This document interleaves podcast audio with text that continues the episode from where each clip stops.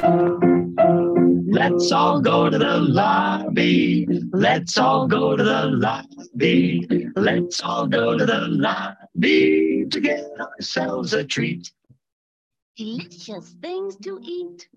Yes, indeed. Welcome on in, everybody, to the Check Your Brain podcast here on, well, wherever you're listening to this, whether it's uh, on Patreon, where I'm going to put it up uh, over the weekend, or if you're listening for the free podcast at Patreon or at uh, wherever you get your podcasts, you can go to patreon.com slash Tony Mazer to get this, uh, all of this going on that I have. Um, you know all my nonsense that I usually have on on Patreon, and it, goes up there. I post about four podcasts a week, but then I also post my guests, and this uh, guest here is a special guest. We're talking about the movies today, and that's Nick Tabor. He is uh, one of the hosts of the. Uh, it's it's honestly it's a really cool podcast because uh, it, it's something that you're I've always really liked. I like movie buffs. and I like talking to movie buffs and some obscure stuff. And it's called the Movie Theater Time Machine Podcast. And Nick, thanks for coming on. Thanks for doing this. Hey, thank you, Tony, for having me. This is awesome, dude. Yeah, it. Uh, so first of all, tell us about the podcast because I want to get into talking a little bit about movies in general and get into your um some of your favorites, your underrated, yeah. overrated movies. But like, just talk about the podcast really quick. We'll get the we'll get the plug out of the way, the big plug, and then we'll plug at yeah, the end sure. of the show. So there you yeah, go. Yeah. So I'm in Movie Theater Time Machine, the podcast where we keep it reel to reel that celebrates Hollywood, uh, old Hollywood and new, but really sticks to the movie theater experience and really just celebrates film when it was on film. And we really enjoy ourselves and have a good time. It's four nerdy people from from New England get together to really just talk about it, have fun, and spread some good out into the world, man. Yeah. How, how many people you have on the podcast? Because you're one of the hosts. You got a couple of guys. I am. I is me. It's my wife Kaz as well, and our friends Dan and Joss. So it's four of us. Okay. So what and so you kind of get together and you know, I've listened to some of the podcasts and to be honest, I don't know a lot of these movies. It's like I'll see this random obscure movie from 1993 and I go, oh, okay, I've never heard of that. And I, I, I what I do is because you guys have over like 300 episodes, right? Yes, we do. Yes. And I just keep scrolling. I'm like, okay, I found one I know. So it's like almost one in every 10 I recognize. Yeah. And I know, I know movies. I know a lot of this, but you guys yeah. really are dig pretty deep here. Well, we want to dig really deep because of the fact is, is movies are always are always really good because you always have differences with people, right? I, you know, I might disagree with something with you, but then, you know, we sit down, we watch a flick and we chill, you know, and we talk about it and have a good time. And, you know, movies are always the common uniter. Mm-hmm. So, I mean, when I started this, it was, it was a random idea. I was on a podcast, a movie review show I was invited to.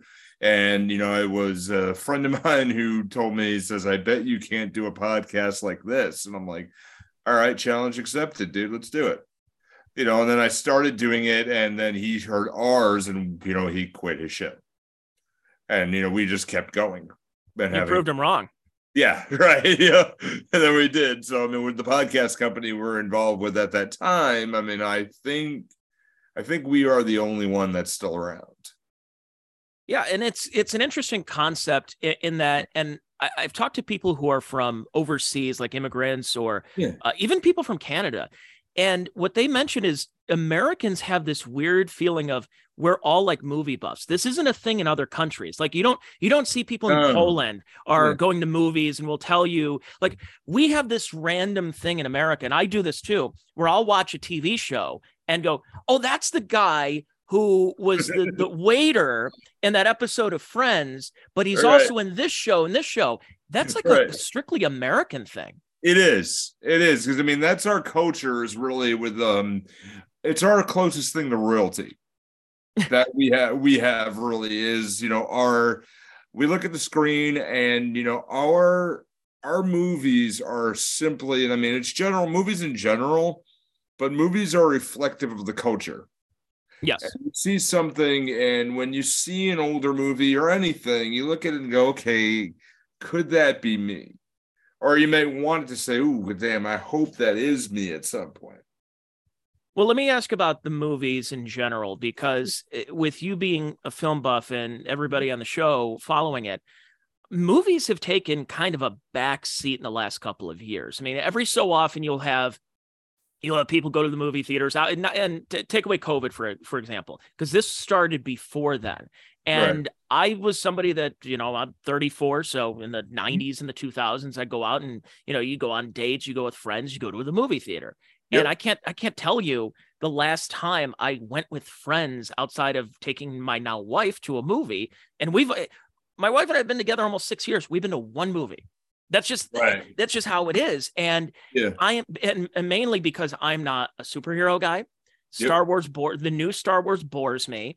Uh, I'm too old Great. for the cartoons, and it, you're not going to the movie theater to go see the rom com featuring Julia Roberts and Matthew McConaughey. Those are now being streaming only, their Hallmark channel, their whatever the case is. So basically, as Martin Scorsese said a few years ago, these movies are just you're going to a carnival. You're, these are amusement parks that you're going when you go to the theater you want the experience of going to imax so you can go see thor and you can go see iron man you see captain america. But the days of cinema have i don't know if they're over but they've definitely changed. And uh, in your opinion a long way to get to this is how can movies adapt to the amount of streaming that's going on now I think what has to happen is, you know, we've had a long stream about 20 something years of movies really starting to go the way of the superheroes. Like it was when the first Spider-Man came about, I said something is changing. You oh, know, oh, I, remember. I re- yeah. I remember that was 20 years ago. Yeah, like you yeah. said. I, re- I was yeah. I was about to get into high school and I remember going there and watching the movie because again, I'm not a superhero guy. I watched it and I'm like I don't I don't like this because yeah. it's the most predictable thing. I grew up with Spider-Man. Oh great, there's Dr. Octopus. I hope Spider-Man saves the day. There was no twist and turn. That's, I, that's it though. yeah, you just you just said it. Spider-Man saves the day. That's it. We 20-ish years ago we came off of 9-11 and just to give you a little background on me you know i was i was a senior in high school when 9-11 happened so it's like, okay, we're getting out into the world. Oh, shoot, we're going into war. Most of my graduating class signed up for the military. I couldn't because of my own medical issues. I couldn't do it. But we all looked to something, and I think where we started seeing the world as some of this stuff is not that great. You know, you had a um, not to get too much into politics, but you had a president who did not win the popular vote, and as far as we learned, that wasn't supposed to happen. And you had another one who did. You had world. You had the world at war, and it's not considered World War Three yet. But we look at it in escapism. We want to see that there are these superheroes around. You know, you look towards the politicians, or you look towards leadership in the country, and like it's not quite getting there. So, like, you want to believe Spider Man's there. Tobey Maguire's Spider Man was the catalyst for all this because people go, oh my God. And, you know, you see all the American flags around, and, you know, they had to redo it a lot. But that experience really just brought people in because it became comfort. Became comfort. And the movies got more expensive it became a lot more expensive. And I mean, I remember, I think it was like we had to work, and you know, the work, you know, in order to go on a day, we had to work like four or five hours, and you know, then you had to work an entire day and a half in order to afford one ticket. You know, so it's for some jobs, at least at that point. So it was like, oh gosh, now what are we gonna do?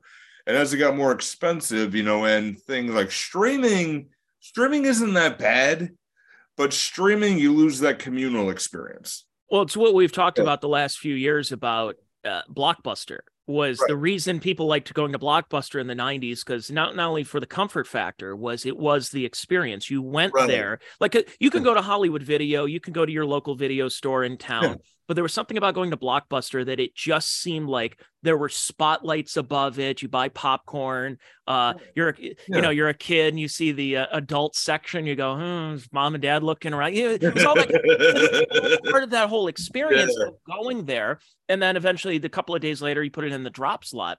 Yeah. We don't have those experiences anymore. And is, no. is, that for the better? I mean, maybe in some ways, sure, maybe some ways not. But uh, if you're a film buff, you just go, wow, eh, you know, I have a Regal Cinema that's right down the street from me, and I I can't tell you the last time I'm like, wow, I can't wait to see that movie. In fact, earlier this year was the first time my wife and I ever went to go see a movie in the years we've been dating, and it was the new Jackass movie. so I'm kind of I'm kind of contributing to nostalgia, it. though. Yeah, I mean that's good nostalgia for me. You're right. I uh, I recently went to see the new Black Panther movie, Mhm. And the only reason I did was I got invited onto a podcast to review it, and that was the first time I had been there in you know a number of months, and. Uh, the last time before that was Sonic 2 because my wife is a massive Sonic the Hedgehog fan, and that's an easy scoreable date night. Yeah, that's true. Oh, that's So let's go here. Let's do that. And then before that, it was just before COVID hit, was when we saw Sonic got uh, Sonic the Hedgehog one was released on Valentine's Day. okay. Well, there you go. Like boom, that was you know that was like a no brainer. You know, called out of work that day. And we all went to the, we went to the movies. And then right to the bedroom afterward. And then right after, exactly, you know, exactly. I mean, you know, I mean, you're married too, so that's what you're hoping for, you know. So it's like that's the game plan. But we had, um, you know, we had a good- you know a good time for it, but you know, we are losing that communal experience um because of things like you know i mean what's going on in the world right now i mean you know communal things aren't really a big thing right now and um the independent circuits and independent movies aren't really a big thing, you know, as much as you know Marvel movies and you know in DC universes. They pay the bills if you think about it. I mean, that's what it pay the is. I mean, bills. we They do. Yeah, when we saw Jackass, the, I think the big reason why I wanted to go see it in the theater is Mm-hmm. I, I've seen I've seen all of them on streaming or DVD at Yep. the time when they came out. But there's Right. something about being in an audience of anywhere between 20 and 100 people. yeah, And when Steve-O gets his balls bit by like a, a python or whatever the case is, yeah, and the the guttural reaction to the crowd where everybody just it's kind of like being at a comedy club. That's why i i, I do stand up and i enjoy Yeah. the craft of stand up because Yeah. you get that immediate reaction. And that's why i really wanted to go see it. But for the most part i haven't been i haven't been to a movie where i like i remember thinking back of some of the superhero things i go yeah this is great uh, as far as special effects but it's the same story over and over and over again. There Exactly. there aren't and they're not leaving Yeah. them up to interpretation. They're not Yeah. leaving it's just it, again it, like you said about 20 years ago after 9-11 it is a carnival. It is comfort. It's hey i know what i'm getting myself into. I just want to be amused for about two hours and then we go to dinner or we go out to a bar or, or go home. That's Yeah. kind of what's going on. And we pick up the kids uh, from from the babysitter and that's it. And i think I, I I think even with music too, the reason we have so many of these services is as opposed to where you couldn't wait for your favorite song to come on the radio, so you had to still Right. wait. You say, why do I need to wait anywhere between 20 minutes to God only knows when? I'll just go on Spotify and find my song in two seconds. and you know what, what you also have is there's a you know because music does uh, coincide with the way movies are released as well. I mean, I can remember not that long ago, one of my favorite bands was releasing an album. They would put something on social media, say our new album drops at 3 a.m. or drops at midnight on on California time. I'd set my alarm at three o'clock and download it on iTunes. You know, just to have that entire album, warts and all. Yeah.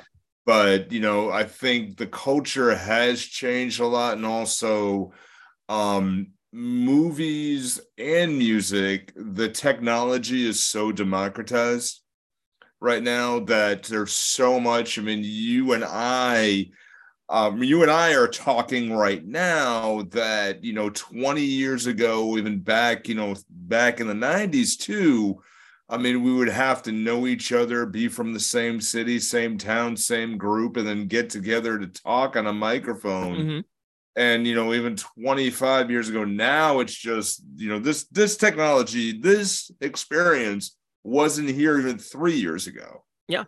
at all. I mean so i mean the way things are rolling the way that it's open i think the way we're going to get back to a communal experience really is not going to be from like the next big you know i know um marvel's in like phase five or whatever the hell it is but you know where they're going towards the more minor superheroes which is nice But I think what's going to happen is you're going to have people come together, and I think you're going to see a, a um a swing the pendulum back to something similar to what I had uh, is when you had tape trades.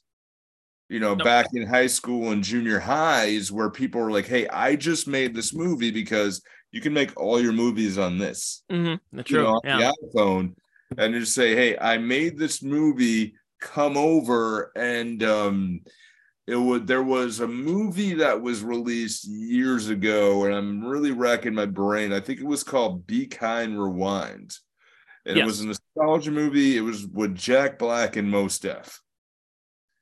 Um, they, you know, had an they had a little independent video store, one of the last in the area, and they were just selling movies and showing movies, and then it brought the whole town together.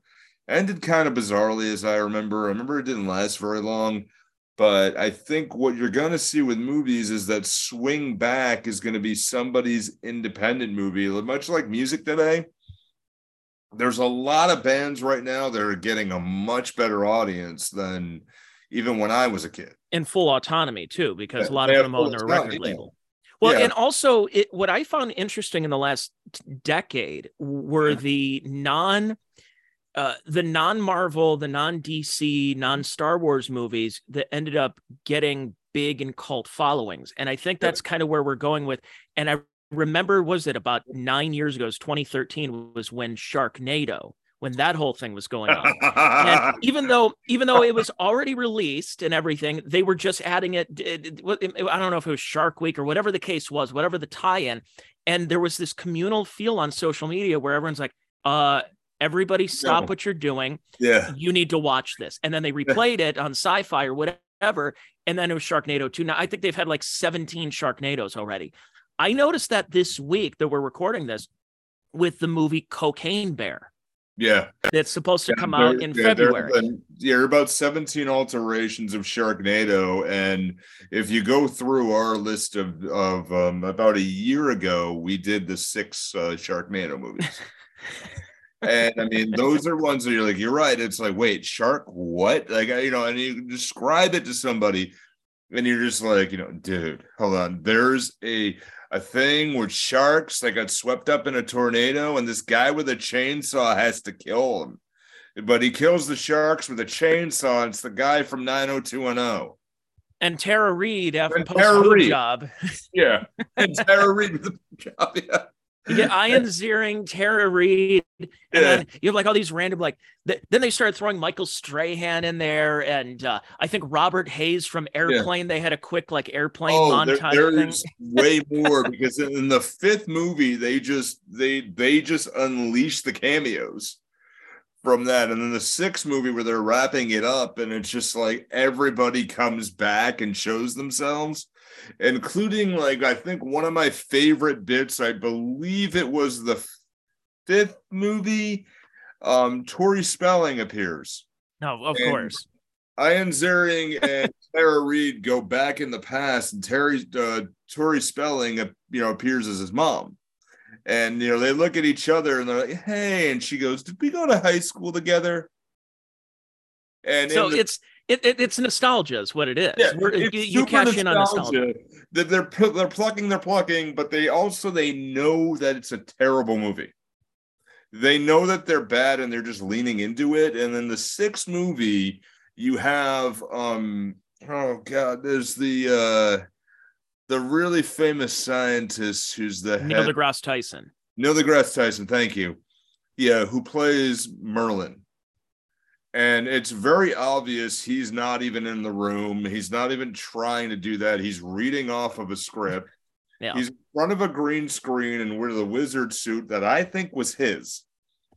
And you just like, okay, he's happy to be there. And it's just no one gives a shit. Like it's just what like those movies, you're right, I think are what's gonna turn the pendulum back hmm because you have those like Neil Breen movies, Fateful Findings, um, and others like that, and then Tommy Wiseau's The Room. Yeah. And and then also the other thing is that there are certain directors people want to go see, like Scorsese Yeah. when The Irishman came out a couple of years ago, where hey, we're With going to have it in the movie theaters for a couple of weeks, Yeah. then we're going to put it on Netflix. Yeah. Uh, Tarantino's another big one where when he has it, it's an event. Yeah. But for the most part, I noticed in the last ten years because I, I wanted to get really, I, I I would always watch the Oscars. Now I watch and I'm like, I haven't seen any of these movies. I don't know half of these actresses Yeah. and I think of th- things changed drastically be- between with the voters and with the with the people. And wasn't it about 10 years ago that there was that movie called The Artist, Yep. which was a black and white silent film and it won best picture. Yeah. And I'm like I don't know one person who has seen this movie. Well, I know one person who's seen this movie. but, but at the time, Yeah. I just remember hearing all of this hype yeah. and I'm thinking, I, I, I, I, none of my friends, no one in my social circle, and I know a lot of people who like Yeah. movies knew any of this. And then you start noticing that what the critics chose was way different from what the public wanted. And then there was that public outcry where they said, why don't we have a separate category for most popular movie that people really like? We'll give that an Oscar.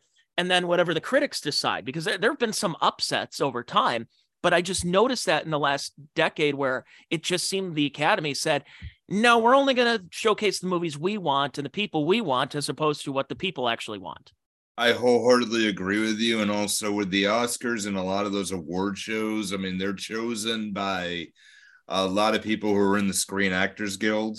You know, I know ballots are sent out, they're taken back, and um, Accenture and a couple of accounting firms actually tally all those and and then and then get that together. Um you know that is one of those that's really it's really super dicey. And also i think that's the way it's i mean that's the way it's always been but years back you know when we were in the monoculture of you know when you had the news at six and four you know three maybe four channels on your tv you didn't have a lot you didn't know a lot that was going on. So if whatever picture won you know chances are sometimes they didn't see it either. You know they didn't they didn't know what was going on or you know like okay that one won and then it drove people back into it but the people who had the money you know to go out and look at these indie culture stuff or you know not necessarily indie culture but look at these movies that might have been out there every once in a while or something and go oh, okay that works. Like the people's choice awards those are ones that are tallied up a little differently. And i don't know how exactly they're all together but those are ones that come together um through voting and through um you know i know lately I know they're done through some websites as i understand it. But you know people's choice awards were used to oh actually they used to be done through people magazine. Okay. back in the 80s and you know that was tabulated a little differently. But then again those were for people who might have been much different and you know from a ways back but cable tv kind of changed that as well because that all streamed out live and people were able to call in numbers and vote and stuff. Um but nowadays i think you know i, I think i personally do not care for award shows at all. You know, hey, that person's wearing a nice dress and won an award for a movie I didn't care about either. You know, or I, I didn't know what happened, but it's the opinion of people in the room that this is the best movie. Yeah, that's and Yeah. then there, would- there was a lot of strange categories, and then you wait for the performances or who's ever hosting, and you know, Right. or, or or who's ever going to uh, slap one of the presenters. Right. Yeah. And, and, and that, you know, made people talk more about, you know, was that the Oscars, wasn't it? Yeah. Yeah, that happened. Like, I think that was more chatter about the Oscars, you know, than there than had the actual than the actual ceremony. than the actual thing. But you know, for many years, like nobody really gave a damn. Like, oh yeah, the Oscars were on last night, and I think you know for our show, I mean, we did um, we picked random years and we did best Oscar of you know some years for a long time, and then tried to figure out you know if we could see if this movie still holds up. But we only did that once, I think, in our second year or our first year. Honestly, I can't remember. And since then, even I don't give a damn. You know, I run- a nostalgic movie podcast, Yeah. myself, you know. So I'm like, "Nah." Well, it was uh, wasn't it? I remember it was uh well not remember I wasn't alive yet, but uh, it was 1975. I think Bob Hope. I think it was the last time Bob Hope ever hosted the Oscars, and he right, he opened with the with the great joke where he said, "Yeah, ladies and gentlemen, welcome to the Academy Awards, or as what it's known in my house, Passover," which is fu- funny, you know, dumb Bob joke, uh, Bob Hope joke. Um, Yeah. But uh, with you doing a podcast, uh, and, and I notice you go back in time with a lot of these uh, Yeah. movies in these years, Yeah. is that uh, there are still movies being made right now. A lot of them very lower budget and Yeah. lower and even lower box office returns. And so a- I, I think a lot of these I, I uh, concepts for movies have gone from being we'll do a movie and if it's popular we'll do a sequel to instead of a movie how about we take it over to netflix or amazon and they'll Right. give us a somewhere between 4 and 12 episodes so therefore you take what the concept of what a normal movie would be and you stretch it out into a season of a Right. tv show Yeah. and I, I I think that's got to be tough for people who enjoy the the feeling of cinema. And you're going, okay, so now I'm going to watch instead of a, a two hour movie, I'm now watching an entire weekend that takes up of an of one concept. yeah, So I, I, I and and a lot of those, if you notice, they don't last very long. They're like maybe a couple of seasons with the Netflix show. There's certain ones that have stayed Agreed. stayed the test of time. Like I think even Stranger Things had to refresh themselves because otherwise, Yeah. I thought the first season was really good, but I would Mhm. have also thought Stranger Things would have come out 15, 20 years earlier in a movie as opposed to a TV series. I totally agree with you. And actually, we did that this weekend, last weekend, where we watched the show Wednesday. Okay, yeah, And I thought the exact same thing, and I'm like, oh, this it, and even myself, where I watched the first episode, I'm like, this, and not knowing at first, my thought was, this feels like a Tim Burton movie. You yeah, know, in a yeah, I way. definitely see that. Then I realized, but it is directed by Tim Burton, so I'm like, okay, yeah, that is exactly what they're doing. But I think as a business standpoint, as a business standpoint, that's kind of the way they're going because it's guaranteed that they're going to make money regardless. Because we, you know, Netflix has set itself up so that way they, you know, people pay the monthly fee, and it's kind of like the way the BBC is. You know, we're going to do this, and you know, you might not watch Netflix for months on end, but you're still going to get the money because it's all paid by credit card and it's just enough. It's like um um it's kind of like the way Planet Fitness works. It's like okay, 10 bucks a month. Are you going to notice $10 on your credit card? Probably not. Are you going to notice 13, 14, 15? Not so much. So I mean, if they put their stuff on Netflix, it's like okay, they guarantee to get a paycheck and they're probably going to make their whatever money they put into it back and then whatever else is gravy. Yeah. I mean, I, I get that, and I mean, you're right though. I mean, that's a that's a good point. I I think about it because we watched Wednesday, and I'm like, this is a movie. The, this is a movie. The eight episodes, you know, 20 to 30 minutes each one. It was about three hours or so. Yeah, it's a Tim Burton movie. And and what happens with a lot of those, Yeah. the first couple episodes are they, they get you. Then Yeah. like episode four, five, they're like, yeah, that's that's just Yep. filler. They're just Yep. throwing something together, and then the crescendo towards the end of Kind of that cliffhanger. Yeah. so yeah. it's that's kind of Yeah. like what a movie is. That Yeah. there are those there are those websites. I remember I think it's called RunPee, and it's a Yep. website where they tell you, hey, we reviewed these movies, and if you're at the movie or if you're at home, you got to take a piss. Yeah. you just walk out in the room. Yeah. You're like you, Yeah. you you're good for about two minutes. You're not missing any storyline. I have the app for that still.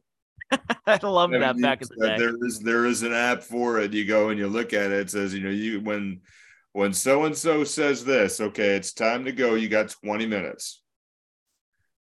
And it said that because I did that where I was on a podcast recently and used the app for the Weird Al Yankovic story. Which I thought was really funny. It was funny, but there's a point where it, uh, I'm not going to spoil any of it, but it, there's a point where it grinded to a halt, in my opinion. I I know exactly what you mean. Yeah. It was It- like it was one of those where I'm like, okay, all right, so this. Yeah. What what time are we at here? Well, we're we're Right wrapping up. We're wrapping up towards a normal Yeah. regulation movie. Yeah, and I'm checking, you know, I'm checking how much time do I have left?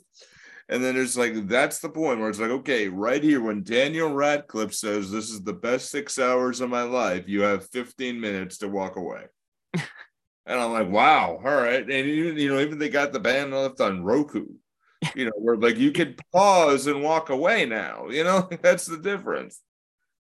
So so uh, let's talk a couple of movies of uh, you know we could all we could have every conversation. I love to have you have you back to talk about some of the best movies. I want to talk about worst movies because there's a communal feeling with a bad movie. Yep. when you when you go there and you Yeah. just kind of see people squirm and i Yeah. think nowadays when you start to see phone face when you see the Yeah. ghost face of everybody looking at their phone you go yeah these are people that are just Yeah. like they're trying to get their money's worth but this movie is just terrible and the last Yeah. movie i saw before covid was a few years before a couple years before covid which was gotti the Yeah. awful john travolta movie where Yeah. and it was it was him doing so travolta's wearing this john gotti wig the movie opens with him as John Gotti, or it's like, thought. oh, you know, Yeah. I'm John Gotti, and uh, Yeah. you know, it's my city here. Yeah. And it's basically yeah. what it is: is it's a B movie with Mhm. John Travolta. You don't recognize anything. It's supposed to be taking place in the '80s, yet Pitbull scored the movie and has his music in the movie. I'm like, Pitbull was born in the '80s, I believe. Yeah. and you know, I call that the movie that was conceived in a boardroom. I Yes. said like it's a this is a boardroom movie. Okay, who are we gonna do? Like there was an episode of South Park that I think shows this concept tremendously. You know, and you speak like John Gotti, I think of like, you know, when we were growing up, you had Adam Sandler Yes. you know, and Adam Sandler was one that was either hit or miss. And for the most part in the 90s, he was pretty damn funny. Like, I remember when uh, Billy Madison came out and I saw that in the theater. I was way too young to see it, but I had a cool sister. So, you know, like, hey, come here. And like, okay, fine. Here. you know, like, yeah, that's, that's fine. Jabba, you, you, you, you. Yeah. like, oh, okay, yeah, that's um, I'm, magazine day, you know, like I'm like I'm seven, eight years old at that time. Yeah. It's like, all right, yeah, no, that's it's Yeah. amusing for the time being. Yeah, and you know, you see that, but like Adam Sandler, like there's a the South Park episode where Cartman pretends to be a robot and he gets drafted into a boardroom of movie executives and he's pitching ideas and they turn them all to Adam Sandler movies. You know, he's like, how about this guy who is a really cool guy and he um gets really drunk and falls in love with a girl or something and has to figure out his life or something like perfect we can call it punch drunk love again you know it's just like you know and you look at that like john gotti that one was conceived in a boardroom where it's like what is really good right now when writing this oh john gotti was caught Ooh, we got to write a biopic on him. Who's a great actor? John Travolta hasn't had a lot of work. Yeah, the, the charts say that he's really good. Let's get him in here. Okay, fine. And you know, they do, oh, this statistically should work. Jo- eh, Because I- no one gives a fuck. I, I have to say about John Travolta because Yeah. they keep talking about, well, you know, he, was so big in the 70s, uh, Mr. Right. Cocktail, and, you know, Yeah. Saturday Night Fever. And they're Yeah. like, he dropped off, but then his real big comeback was Pulp Fiction. And I'm like, he was the worst part of Pulp Fiction. He was, He was the terrible. weakest part. yeah, he was just the straight man. But it- John Travolta is one guy who he cannot lead, but he he's an ensemble actor. You know, Yeah. where But he wants to lead. That's his problem is that he to, can't yeah. accept the fact that he's Yeah. an ensemble guy. Yeah, but he he can he can lead, but he has to have strong people around him. Mhm. Pulp Fiction, for example, he was partnered with Samuel L. Jackson. Primo movie, like primo movie all around, but every scene he's in there, you know, where he looks and goes, Hey Vincent, what's in the briefcase? And John Travolta's not saying a word. His best acting, by the way. Correct. You know, and, you know, and then you get that Samuel L. Jackson monologue, you know, about that. So I mean, he has to have strong people around him in order to elevate him. And you know, the best scene out of the movie, Bruce Willis sees him and kills him. you know, in my own opinion, it's like, okay, fine. You know, Vincent's I- dead. I think the best scene in Pulp Fiction is when uh when you had Harvey Keitel in there as Miss Winston Wolfe, and he does Yeah. and when Travolta does the please will be nice. It's Yeah. like and which I think the acting by Travolta is terrible there. Yeah. But the acting by Harvey Keitel is like it. Yeah. pretty pleased yeah. with sugar on top. Clean the fucking car. yeah. And it's like that's great acting right there. Harvey Keitel is amazing. Um, another one where you, you mentioned about uh, Adam Sandler was another movie that I saw in the theater, and I wish I hadn't because this was this was uh, I, I think I was going to high school and I wanted to be with my friends, but my brother is a few years younger than me, and my Mhm. mom said, "We need you need to go with your brother, and we're going to a movie." And I had to take him to a movie. I didn't couldn't drive yet, so my mom drove us yeah. and this is 20 years ago and Yep. sh- my brother because he saw the constant and you know what i'm talking about when i say this dana carvey master of disguise Oh liked- God. he wanted to see it solely because he dressed as that Oh. turtle character.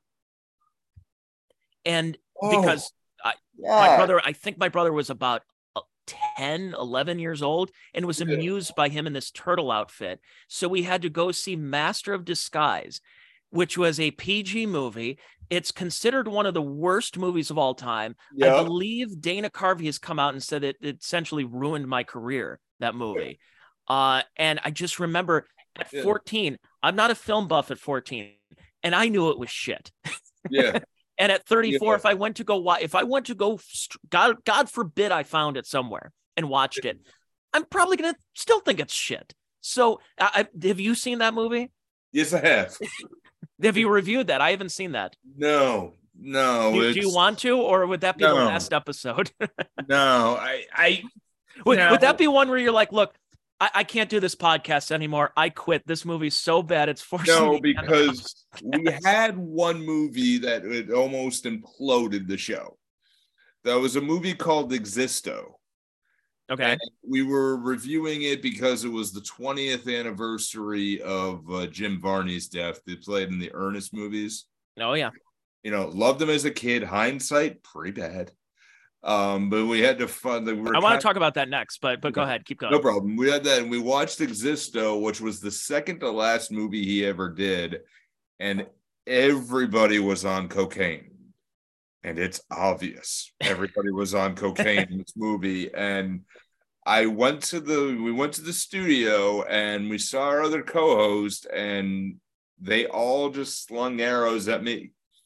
You know about that because I picked the movie to watch, and they were like, "What the hell?" But it's still a bonding movie because when you talk about bad movies itself, I think it's like the most American thing in the world for us. And um, I say this as a proud American: if you smell something bad, people have got to smell it.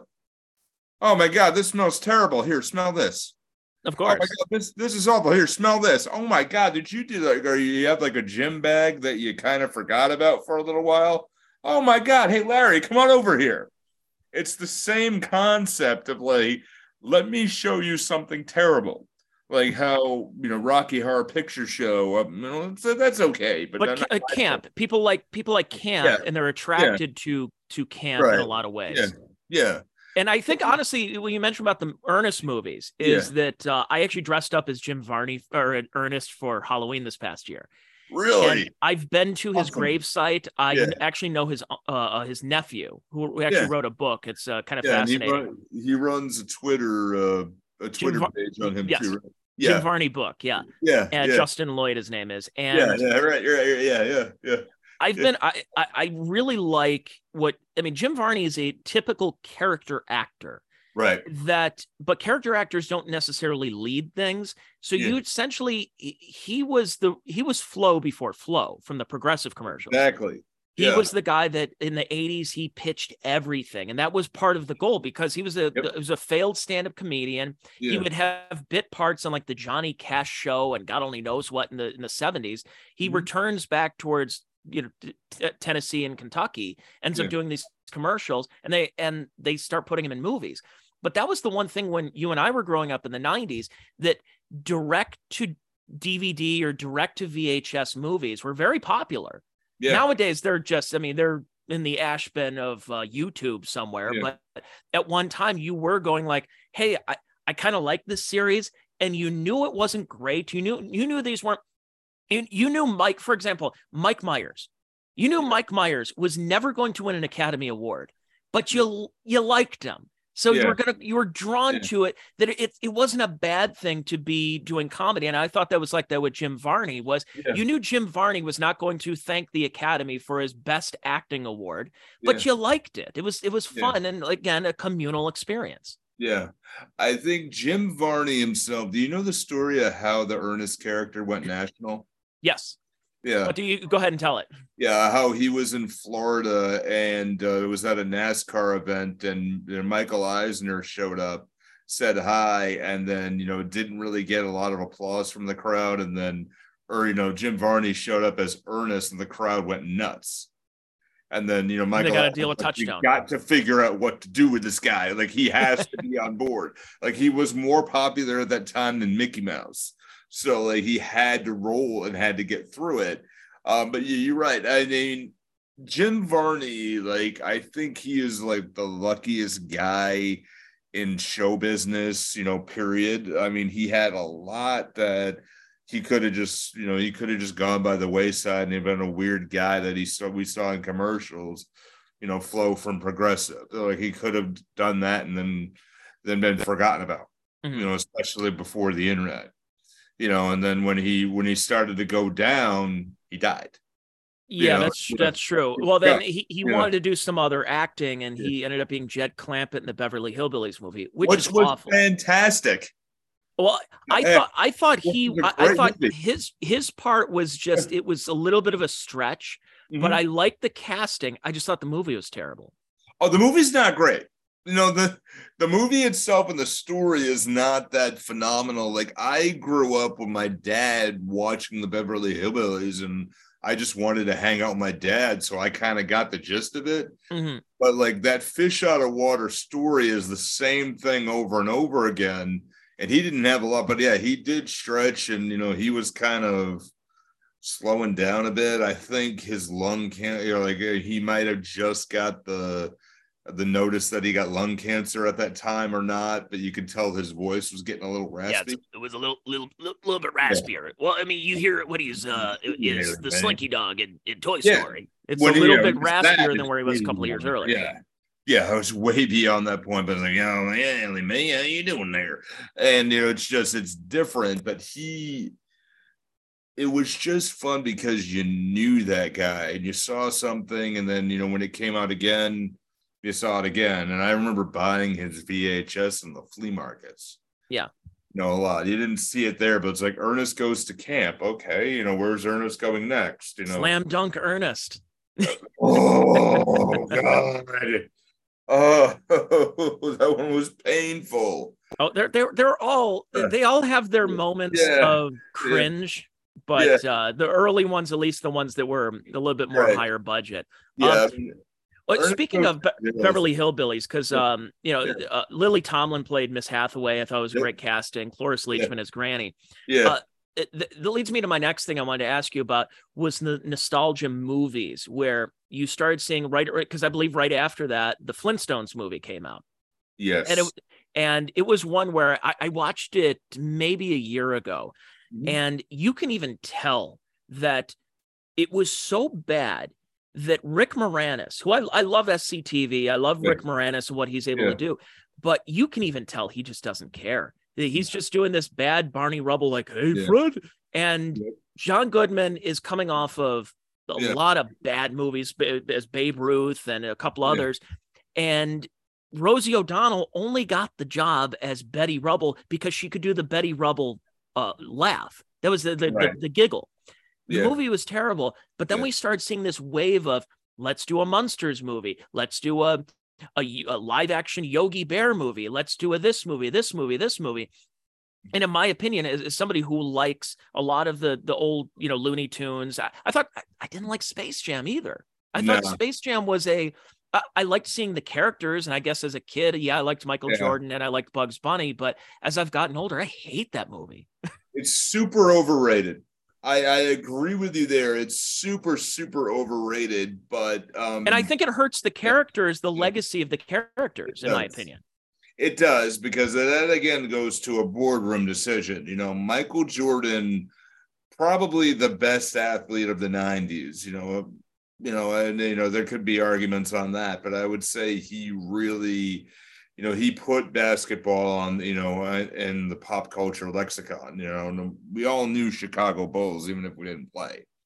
Um, but I think it's like okay, we have Michael Jordan, and you know, we have we have the money to advertise we have people who have the money right now are you know wanting to get their kids in there. And we're going to release that in the middle of the summer and then everybody's going to go there. And you see that starting again now. It was maybe as maybe it's the way it's always been but now i'm paying attention to it more.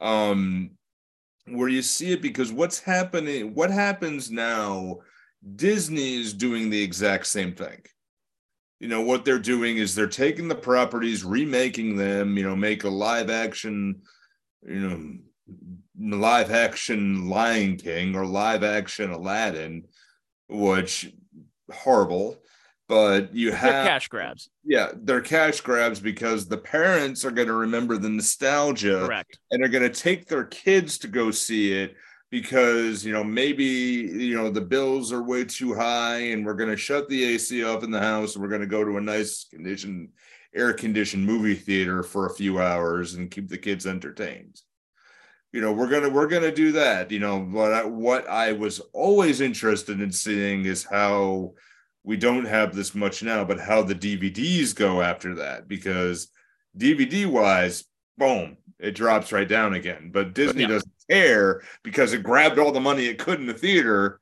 and then went away you True. know and the streaming wise what the streaming numbers look like nobody was really paying attention to that um you know i don't know how much they did over covid but they did that also with the oh my god it was the, the frozen Yes. you know, with Frozen and things. But I think, you know, we've had that, you know, back to like Space Jam and other things. It did ruin it because a lot of people, I mean, I haven't, I grew up watching Looney Tunes, you know, myself because they were always on Saturday morning. And then there's many different things that killed the Saturday morning cartoons but I think it brought it back down. I can't remember the last time I did it or watched a stream of Looney Tunes on YouTube or something, or I can't remember the last time I did that myself. Yeah, and and I, I've I've seen them. I've seen the new Looney Tunes, and there's just there's no edge to it. I'm Yeah. not. I'm not saying. I'm not saying that you know. There, there were some edgy things, at least by today's standards and everything. That uh, Yeah. uh, it's just it's. I like passing on a legacy. It's just Yeah, don't ruin the legacy in the process. Yeah. That's mean, just how I feel. That's also one of the reasons why, you know, we do what we do in movie theater time machine. You know, we do celebrate the ones that are kind of obscure. Mhm. you know, or um, you know, you're right, you know, and I, I will be the first to say it, you know, maybe 10% of our movies are people are ones that people understand or people have seen. Yeah, like I saw. Uh, I was listening to the one flew over the cuckoo's nest one you Yeah. guys had. Yeah, and uh, thank you. And thank you for listening too, by the way. We really appreciate it. But like one flew over the cuckoo's nest, and then if we did another Jack Nicholson movie, maybe we did The Shining um last the year ago. I think it was around Halloween. And then you know, we might do the postman always rings twice. You know, one one that somebody did not understand or you know Yeah. hasn't understand. Um, but we also did uh the um the original Little Shop of Horrors. Oh, the uh, oh, Yeah. the original Roger Corman one from 1960 with a quick cameo of uh, Jack Nicholson as the Yeah. patient. Which is one of Jack Nicholson's first roles, and I believe he was 19 in that one. Yeah, he was he was very young, but he's very recognizable as Jack Yeah, Nicholson. You see it as soon as. It's like, oh dear, it's here. You know, and it's like, okay, that's like a little bit of his Joker from the 80s comes out, comes out. And Just a, just a smidge, you can kind of hmm. see it.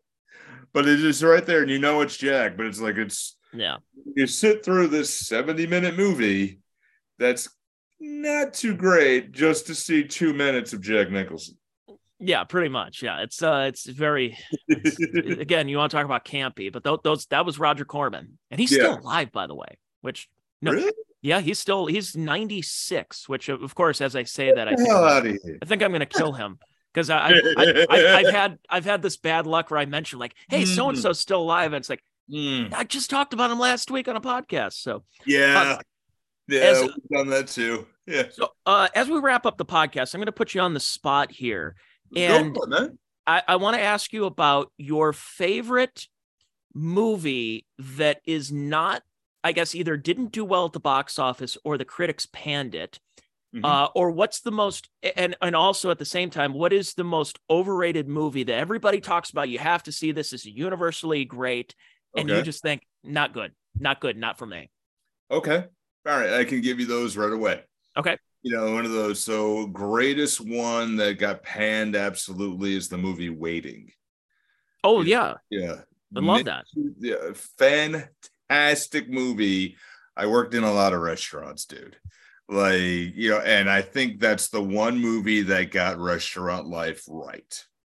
You know, Because like you don't want to go to a restaurant after you watch Waiting. No. But and if you go to a restaurant, you treat the wait staff extremely well. I've done I've done that because of that movie. Yeah, you're right. Very, very well. And you know, you see the cook say hi, but everybody knows a Luis Guzman. Every you know, you know, that type Dane of Cook. you know, Dane Cook, who was there because Dane Cook, you know, but everybody knows a Ryan Reynolds, everybody knows a Justin Long. You know, for that, I mean, that movie I think is just nostalgic gold. And you know it got it right. You know i i remember um training doing my first day at a restaurant and i was the john francis daly. You know just sitting there having nothing to say and then exploding at the end. You know and it's it's not pc but damn it's funny like it's just one of those you're like yeah i've done that and it brings back together because anyone who worked in a restaurant can understand it. Yeah. I, Oh, I think a movie that everybody loves that is absolute crap is The Hangover. You took mine. That was mine. Yeah, is just awful. It's And it spawned two two extra sequels. yeah, I saw it in the theater and, and I went in with an open mind because I know, as far as comedy goes, I'm kind of uh, I'm a little more of a snob than I guess most people. And I Yeah. remember going to see The Hangover. It came out in 2009. And Yeah. I had a coworker said, it's the funniest movie I've ever seen. I, everyone was Yeah. on the floor laughing in the in the audience. And I'm like, all right, all right. So it took my Yeah. girlfriend at the time and we went to go see it. And I stared at the screen. I'm watching everybody like piss themselves. yeah. I'm like, that's not funny. It's like, No. he, oh, he's naked. He's doing a stereotypical Asian uh, Yeah. impression. And Yep. okay, hey, we got drunk. I can't remember. Look, here's Mike Tyson. He punches people, and here's a tiger. And I can't believe what happened. And I'm just like, that's it. This is Yeah. the most overrated movie I've okay, especially overrated comedy movie because you know you could talk about Avatar, you could talk Titanic, all these Yeah. big big budget movies, but I thought as far as comedy goes, Yeah. I thought it really almost helped kill the movies. Yeah. It was total crap, a plot that was so predictable. And I'm going to do you mind if I spoil it for people for who haven't seen it? I think I think everyone's. I think Yeah. if, if if you're not going to spoil it, uh, I think you can go on cable right now, and it's probably on TBS. Yeah. Yeah, listen to this. Good point. You know, good point. But you know, their friend is, you know, drunk and they had a bachelor party. They lost their friend. They got to go around Vegas to find their friend. He's on the fucking roof. he's on the roof. Because I saw that they woke up. I'm like, he's on the roof. He's on the roof. He's on the roof. He's on. I know where Dougie is. Hey, he's on the roof. You know, hey, he's on the roof. There he is. Like he's on the roof. They got the they got the chips. They got money. Okay, you're just kind of like I and like there have been experiences in the movie theater that have turned bad movies good. Where you're watching some movie and just the way people are bickering about it, and you're like, you're like we watched uh uh with Superman, and you know, which people started heckling it and they were funnier than the movie. Yeah. You know, they're like, okay, that's good. And then movies that were already great that got better based on that. And I can I share like a quick story like when we saw Kill Bill. okay. Yeah. Yeah. So um you've seen Kill Bill 2? I didn't see the second one. I just saw the first one.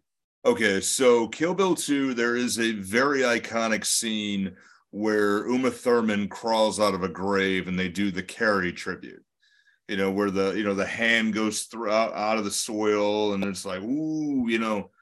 Now I tell you, for a while, we reviewed this a few months back, and I could not remember 10 minutes after that scene when I saw it originally. Because the, you know, she pops her hand out of the grave, climbs out, and the screen goes black for a second. And there's a woman who is a few seats over, and I all I hear is, "Ooh, she gonna get him," and I'm losing it for a while. Like I just I do not remember ten minutes of the movie because I'm just losing it from that. The same woman is in the movies when we saw Hancock years later. Oh, really? Yeah. And she just like, she's like, yeah, Will, Will, Will's great, Will's great, Will's great. And I'm laughing because she's so damn funny. The, movie, the movie is awful, but I'm like, like, how the hell? Like, she's funnier than what they're trying to write. You know, that was the experience that we missed. That's true. Yeah, absolutely. Yeah. I'll, I'll, uh, I'll, I'll give mine quick one because I actually got an opportunity to uh, tell him about it. Was uh, as far as underrated movies that were pretty panned, and it was Zack and Miri make a porno. Yeah. I thought it was funny, and I had an opportunity to talk to Kevin Really? Smith a few years ago, and I said, first of all, uh, I'm like, I think this is because I, I was in LA, it was at uh, Yeah. the Hollywood Improv, and I he was do, doing something there, and I had a question, and we're uh, t- talking for a while. I got a picture with him; it's pretty cool. Yeah. And uh, I said, first of all, I got to say that I know a lot of people didn't like it, but I thought, and you thought you thought it killed Seth Rogen's career, but I thought Zack and Miri Make a Porno was a really funny, underrated Yeah. movie. And uh, uh, and he's, he's like, oh, I thank you, I really appreciate that and stuff. So uh, I- that's kind of one of those. My wife is from the Pittsburgh area, so Yeah. and that's where it was filmed, and so we go back in time, and that, that's one of those uh, the COVID movies, the comfort movies that we put on every. It would come on like Yeah. every once in a while Yeah. on HBO, and we're like, all right, let's watch this. We'll watch Zack and Miri again. But uh, yeah, I always really enjoyed that one. But uh, yeah, it so uh, and, and that, that was the other thing was that the clerk, uh, clerks and all the Yeah. Kevin Smith movies. You want to talk about somebody brought up a very good point that the higher the budget, Yeah, the worse movie that Kevin Smith did. I agree. I wholeheartedly agree. Although, did, have you seen Clerks three? Not yet. You've seen Clerks I- two. Yes. You've obviously seen the first one. Yes. I'm go- I'm gonna say I'm not gonna spoil anything because I I cannot spoil this movie. Clerks three way exceeded my expectation.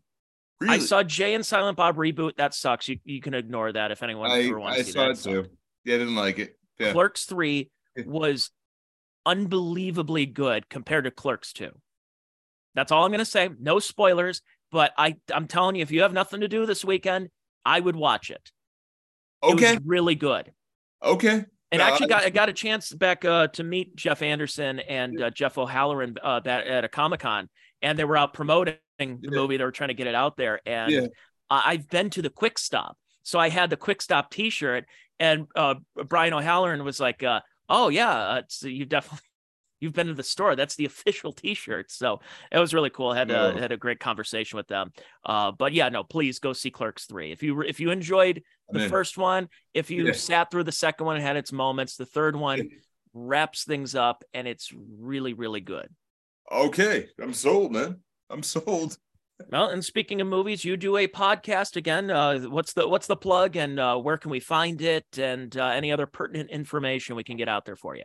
Yeah, so movie theater time machine. You can see it any anywhere where there's a podcast. You know, you can pick it up. We're on almost almost every single place where you could find it. So I mean, you know, Spotify, iTunes, yada yada, uh, Apple Podcasts, excuse me, iHeartRadio, all the majors and the minors. Um, so definitely, uh, if you want to reach out to us, the best way is movie theater time machine at gmail.com or on our Facebook page. Uh, we are launching movie theater time machine.com soon. although it's a slow work in progress. But you know, and if you um, listen to our shows and listen to the fantasy casting segment, and you have a better idea for fantasy casting, we want to know about that. You know, what what actors would you replace? Because then, you know, when we do get that, we talk about it on the next episode to see how that would go. All right. Yeah. Excellent. Well, yeah, no, it's great talking to you, Nick and uh, Nick. Tabor. It's uh, yeah, this is cool. We'll have to do this again. We'll have to talk about some of the best movies. Maybe I'll have you back on around Oscar time, and we could talk about movies good. Yeah. that I haven't seen yet. Yeah, sounds good. Yeah, me neither. Yeah, dude. Absolutely, Nick Tabor from uh from, from the uh, movie theater uh, podcast, and uh, I I, pr- I appreciate it. Thanks again for coming on, and uh, yeah, it's a good time. All right.